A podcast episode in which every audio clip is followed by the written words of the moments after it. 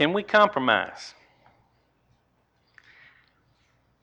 You know, compromise is considered uh, a pretty noble thing in parts of our society, if not the vast majority of our society. In considering whether we should compromise or not, we're going to be looking at some scriptures today regarding God's thinking on compromise.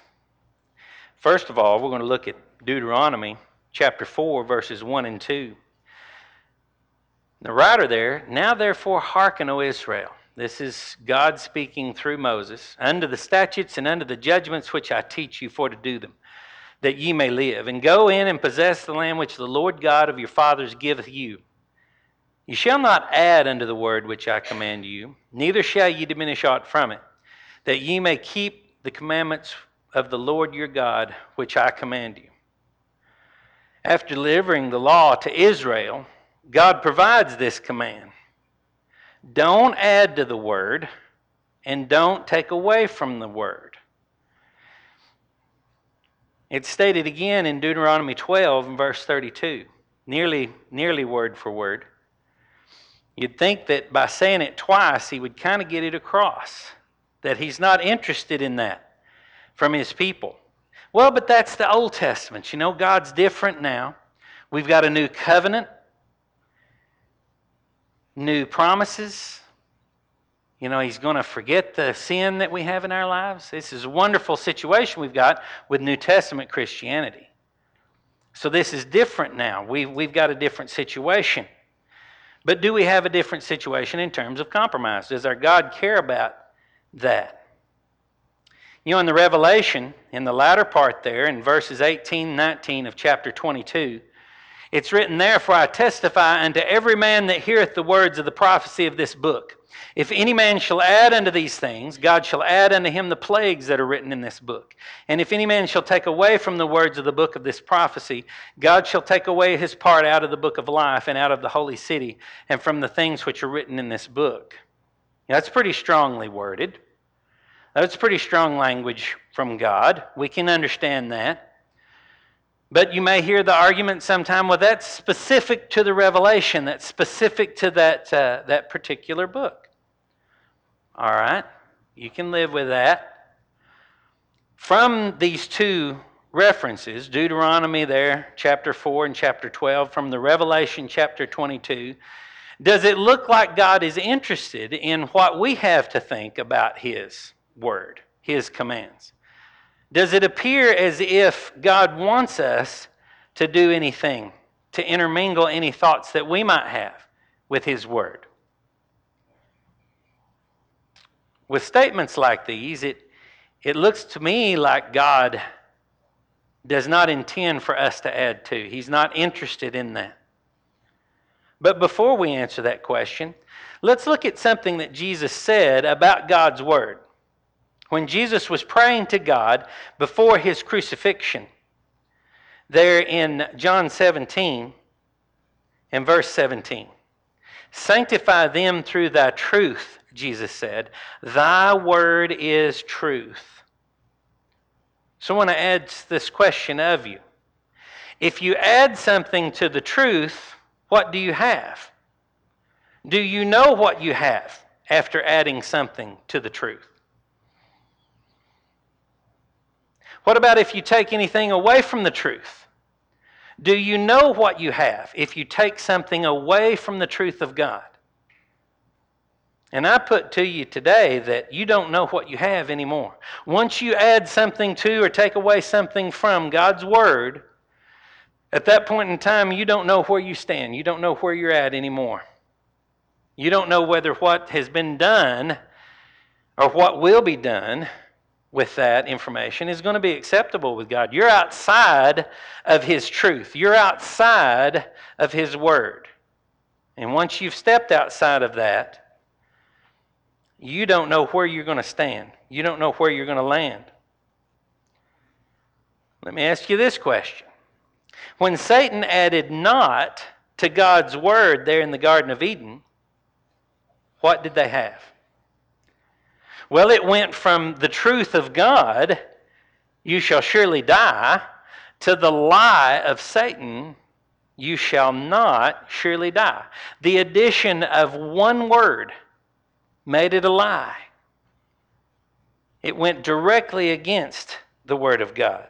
When the Judaizing teachers taught the Galatians that they were to be circumcised in addition to the gospel, it went from the truth of God to their lie that these people had to be um, circumcised in order to be saved.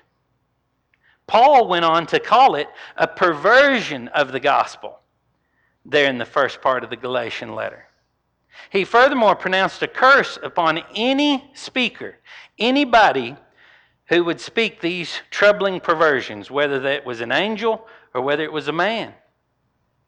They were to be accursed. There's a story that occurs in the Old Testament, and uh, very interesting story to me. I've looked at it from several different standpoints. We're going to look at it from the standpoint of compromise today because it was something that occurred to me as I read it when preparing for this, this uh, sermon that we're just seeking compromise sometimes. The Lord came to Abraham nine months before Sarah had Isaac. In Genesis 18, it is written there uh, with all caps, and that's the Tetragrammaton YHWH Jehovah, the name of God. God visited Abraham and Sarah. They visit for a little while, and then the Lord tells Abraham what is going to happen with Sodom and Gomorrah. The, the two of the visitors leave for Sodom, and they, they're, they're angels, apparently. They're messengers from God. They go on to Sodom, and God stays there with Abraham and talks to him about the things that are about to happen, the judgment that is about to come upon Sodom and Gomorrah, and the cities of the plain. And it says that Abraham or Abram stayed there before the Lord. He stayed there to listen and to to plead with God, to intercede with God. We've got that discussion recorded where he tries his best to save Lot and his family.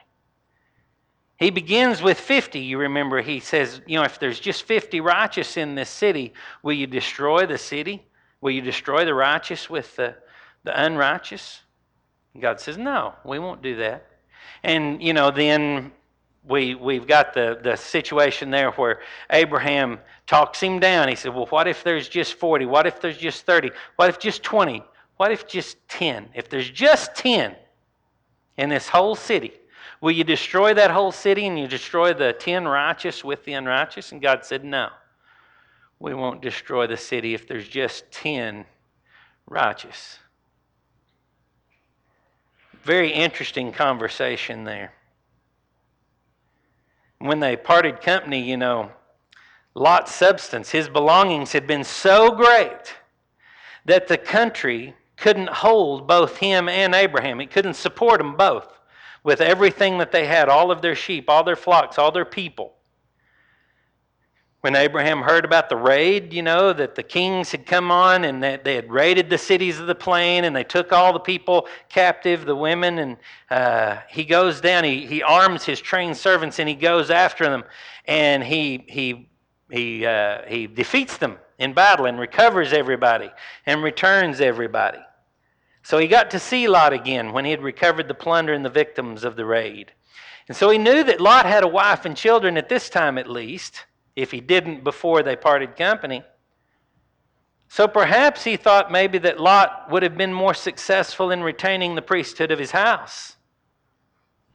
Maybe he thought that Lot had, had been successful in this, but maybe not successful to the extent that everybody in his household would have stayed true to God. But maybe if there's just 10 of them, because that would maybe include all of Lot's immediate family. Maybe he knew about this.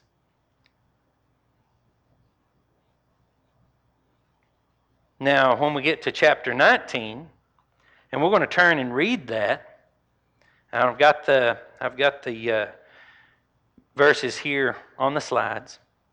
Along, if you'll allow me, some, some images of uh, artists that uh, they've worked up and uh, were available to me. You know, he goes into this. It says that there came two angels to Sodom at even.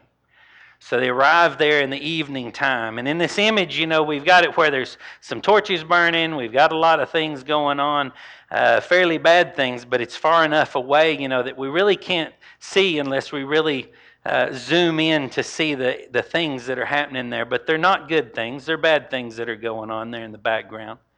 And Lot's at the gate. He's waiting at the gate, and it's but it's about time to close everything up for the evening. You know, and these two angels come to Sodom, and, and Lot recognizes this situation. Seeing them, he rose up to meet them, and he bowed himself with his face toward the ground, and he said, Behold now, my lords, turn in, I pray you, into your servant's house, and tarry all night, and wash your feet. And ye shall rise up early and go in, uh, go on your ways. And they said, Nay, but we will abide in the street all night. And he pressed upon them greatly, and they turned in unto him, and entered into his house, and he made them a feast, and did bake unleavened bread, and they did eat. So here they are at their house, and there's the two girls and the wife. You know, it doesn't show anybody else. We don't have, uh, you know, a list of who all was there on this occasion. But we know from the later on in the story that at least the wife and the two daughters were there. Now the sons-in-law were there somewhere because he goes and talks to them later on in this story, and they just laughed at him when the destruction was about to occur. But before they even lay down of the evening, the men of the city, even the men of Sodom, compassed the house round, both old and young, all the people from every quarter. And they called unto Lot and said unto him, Where are the men which came in to thee this night? Bring them out unto us, that we may know them.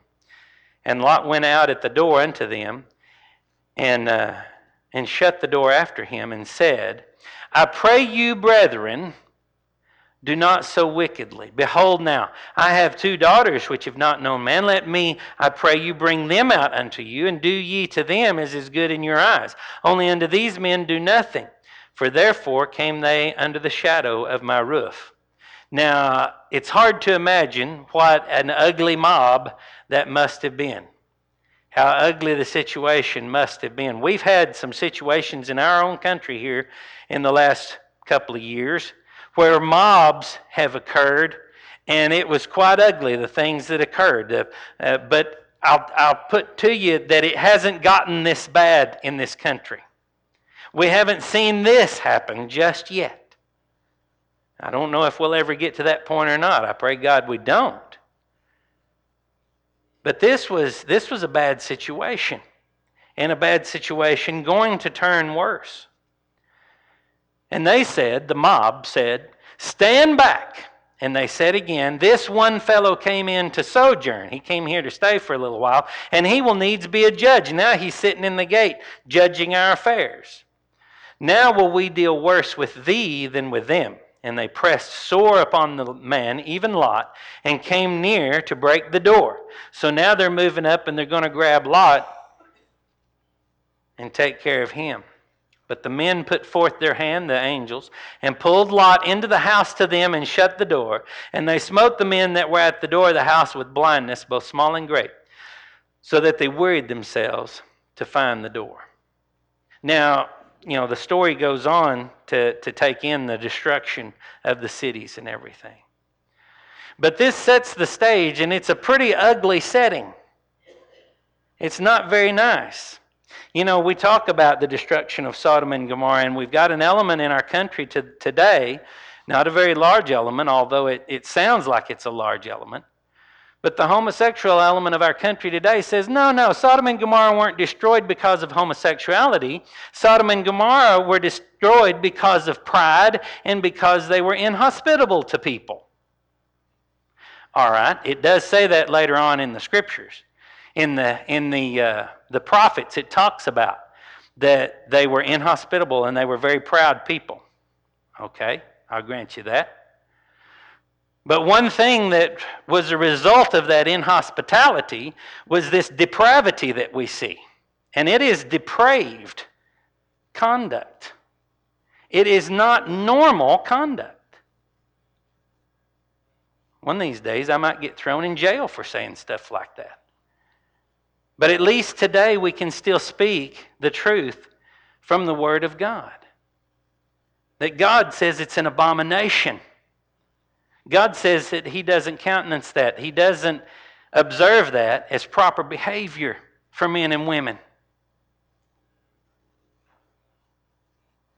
Now, in looking at this, this compromise that is suggested here is one that just kind of makes me shudder.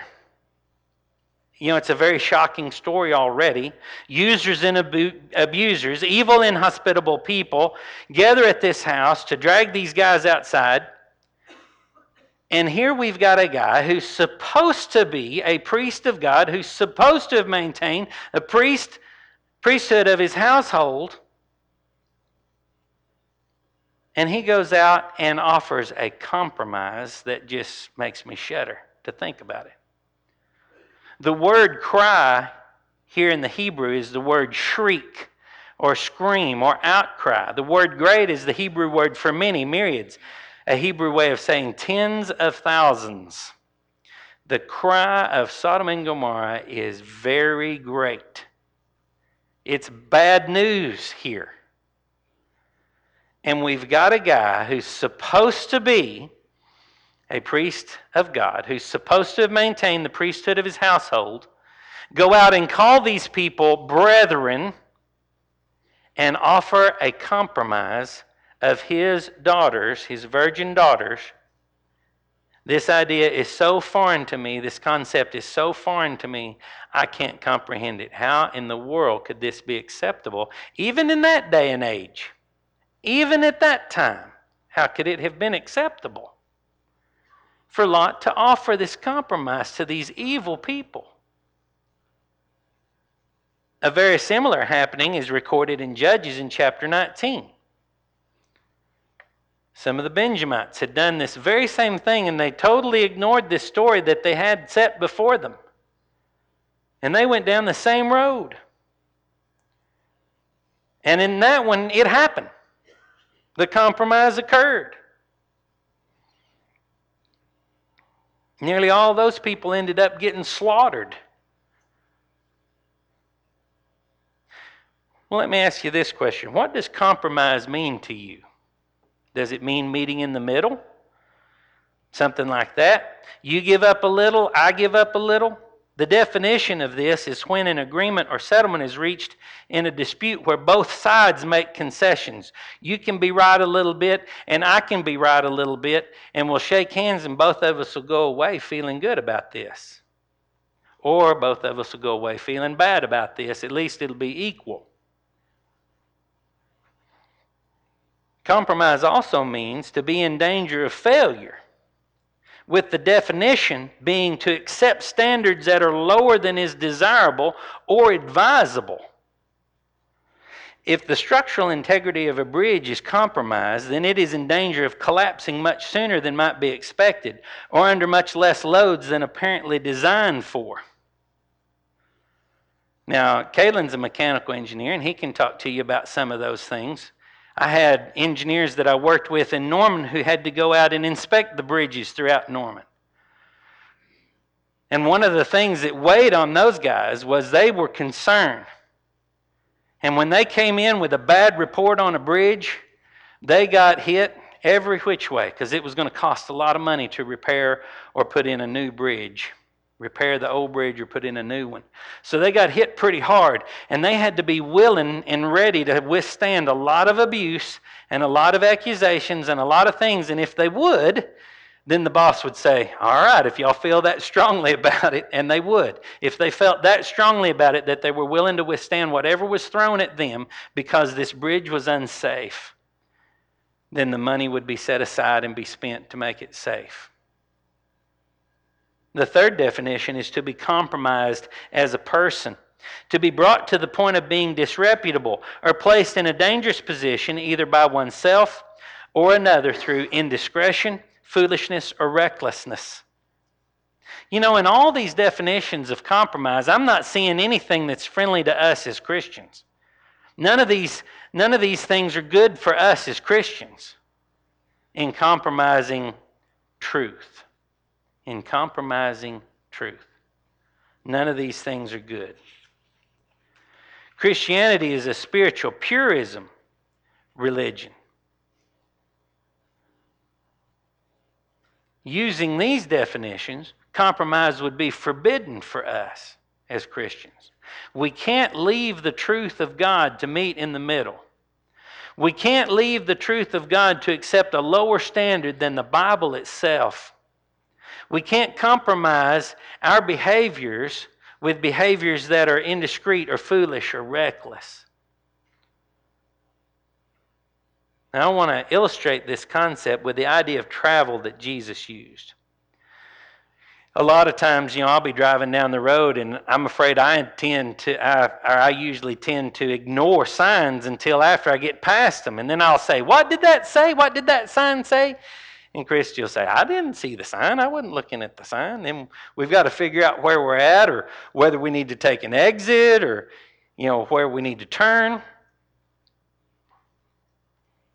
Jesus said in Matthew 7 and verses 13 through 14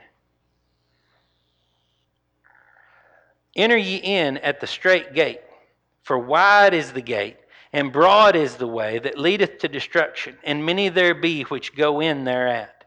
Because strait is the gate, and narrow is the way which leadeth unto life, and few there be that find it. What did that sign say? Narrow, winding road. You're going to see those in Arkansas. I don't know whether we've got any in Oklahoma that warn narrow, winding road. We see a warning sign, you know, it's the, the, uh, the diamond shaped yellow sign. It's a warning. It's supposed to draw our eye so that we pay attention to it. You know, and just in case you can't read, sometimes there'll be one that'll show it in a picture. We're going from something broad into something narrow. You need to pay attention because we've got a narrow road ahead. Both of these are in mountainous type settings. When we came back through the mountains from going to California when I was pretty young, it really was tough on my granddad. My dad was driving and he was driving this big RV. And we're on these winding mountain roads, like the one that you're seeing turning right there. And Granddad was riding up front with Dad on the passenger side. And it looked like to him that he was hanging out over space because he couldn't see the edge of the road below him. And it got to be where he would just kind of close his eyes sometimes. Dad would say, You need to close your eyes, Ode. Close your eyes for just a minute, Ode. Or he'd just look at dad and he'd talk to dad because he could see the mountainside going up beside dad.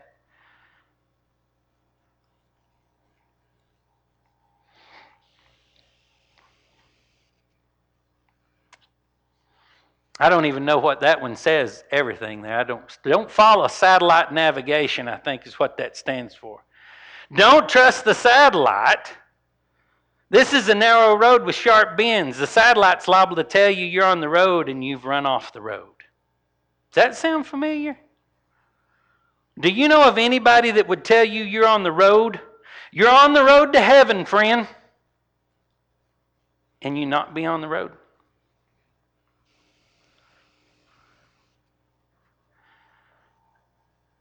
This road ahead is unfit for certain traffic. There's nowhere to turn around. You're going to keep going? Is it going to be all right?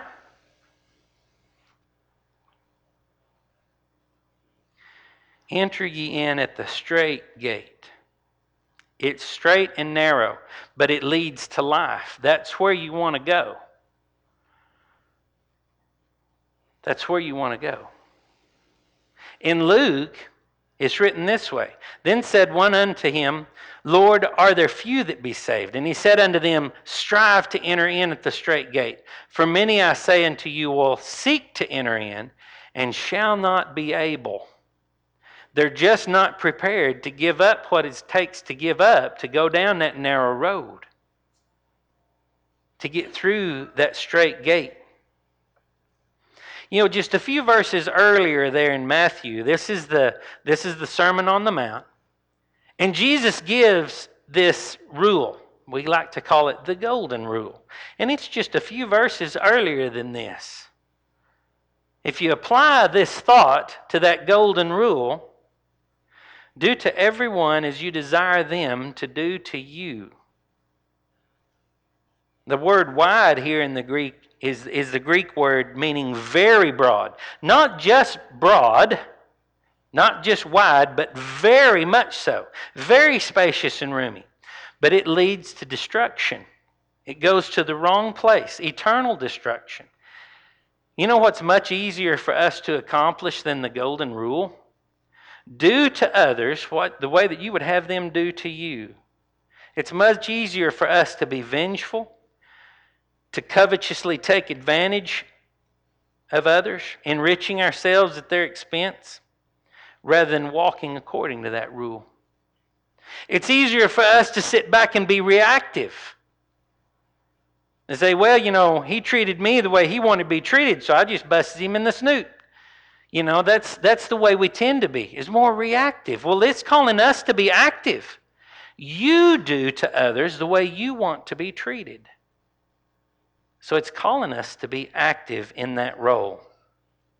It puts us in the action seat, the driver's seat, so to speak. We need to be acting that way in the first place, and then the reaction he talks about in Matthew chapter 5, in that first part of the Sermon on the Mount. And he says, you know, if somebody curses you, you bless them. Somebody treats you bad, you treat them good. So that's how he tells us how to handle reactions. Well, all right. How much deviation can we take and still be on the narrow way? How much deviation will put you off the narrow way?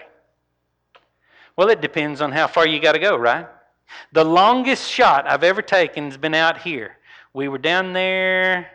We were down there, I think, where Matt and Bronwyn live now. We were hunting on that place there uh, to the east of, of the Huff Ranch. And, you know, I was asking the guys, and, and Garland was there, Beveridge was there. I was asking, how far away are we? How far out is he? I mean, he looked like a dot in my scope. 300 yards. And boy, I was, I was trying to get steady. I was aiming across the cab of the truck, and I could see him. He was standing there on that ridge. And I'd breathe and I'd breathe and I'd breathe and I'd breathe and I'd start to squeeze. And then just a little bit of wind would blow the truck. And I mean, it moved me all over the place. And then I'd breathe and breathe and breathe and start to squeeze. Finally, I squeezed off a shot and I saw the buck just kind of hunker down just a second. And then he just trotted off. Missed. Now, my crosshairs were, boy, they looked like they were right on him. They looked like they were right on him. And I think it was 330 steps or so across there. It was a long ways. I wasn't used to shooting that far. How far could I be off at 300 yards and miss? A fraction. A fraction. Not. The word not. You know, the further we are away from our objective, and I don't know, I don't know how close you are to heaven. You don't know how close I am. We don't know when we might be called on. You know, if you're if you're closer, maybe you can stand a little bit of deviation and you won't be off the way before you get to the door. But do you want to take that chance? How much deviation are you willing to gamble with? You see, it's a gamble anytime we start to deviate. I don't know. Maybe it's not a gamble at all. Maybe you know that once you deviate, it's not going to have a good outcome. In 2 Peter 2 and verse 1, Peter writes there, There were false prophets also among the people, even as there shall be false teachers among you, who privily shall bring in damnable heresies, even denying the Lord that bought them, and bring upon themselves swift destruction. in Deuteronomy 18, verses 15 through 22, God speaking through Moses talks about the presumptuous prophet, someone who presumes to speak for God. And God states that they shouldn't listen, the Israelites shouldn't listen to these men if what they said doesn't come to pass. Well, that's a pretty good that, that's a pretty good rule of thumb. Well, what about for us in the New Testament? How should we react? John writes to Christians to try the spirits in 1 John 4 and verse 1 to determine if the speaker is false or true. And he gave them a test there because they had people who were going around saying that Jesus didn't come in the flesh, didn't they? That Jesus, they denied that Jesus was the Son of God. And he says, any spirit that says that Jesus is the Son of God, that's, that's of God. And if he says it's not, then it's not of God. Okay, that's a pretty good test. That's a pretty good rule of thumb. We can go with that. But we don't have just a ton of people running around today saying that Jesus didn't come in the flesh or that Jesus is not the Son of God, and yet they would deviate from the gospel. They would put a word here or there, especially not. They like to put the word not in there. How do we know? Well, we need to compare what these people have to say with Scripture. If what they have to say doesn't line up with Scripture, it goes against it, we don't need to listen to them. We don't need to listen to them. In 2 Peter 3 and verse 16, Peter writes there, as also in all his epistles, speaking in them of these things, he's talking about Paul here, in which are some things hard to be understood, which they that are unlearned and unstable wrest, W R E S T, that's wrestle, twist, as they as they do also the other scriptures unto their own destruction. What about the people that follow them? Jesus said in Matthew 15, and he, he talks about quite a bit there in the first 14 verses. We're not going to take the whole time to read that. But he says there in that last verse, verse 14, let them alone. They be blind leaders of the blind, and if the blind lead the blind, both shall fall into the ditch. It's not going to be a good situation for those that are blind, that are leading people who are also blind. To compromise on principles of Scripture, to add to or take away from Scripture, to teach His doctrine, the doctrine of God, the commandments of men, as if that's what God's Word says. Those are things that are going to get us to where we're going to answer to that from God. And the people who follow us, the people who listen to us, will also deviate from the way of God. Their souls will also be lost. We cannot compromise on these principles. One thing Jesus does talk about there in Matthew 15, in the first few verses there, is tradition. Can you compromise on your traditions? If they're just traditions, you can compromise on traditions. There can be good traditions, there can be bad traditions. There can be traditions that we keep just for the sake of doing it the same. This is the way we've always done it. We can compromise on those things. We can do things a little bit different as long as we don't go against the scriptures. But we cannot compromise on the scriptures. We cannot compromise on the truth of God. Thank you for listening to today's sermon podcast. If you'd like to know more about this subject or any other Bible topic, send us a message at our Facebook page, The Church of Christ, Wheeler Area.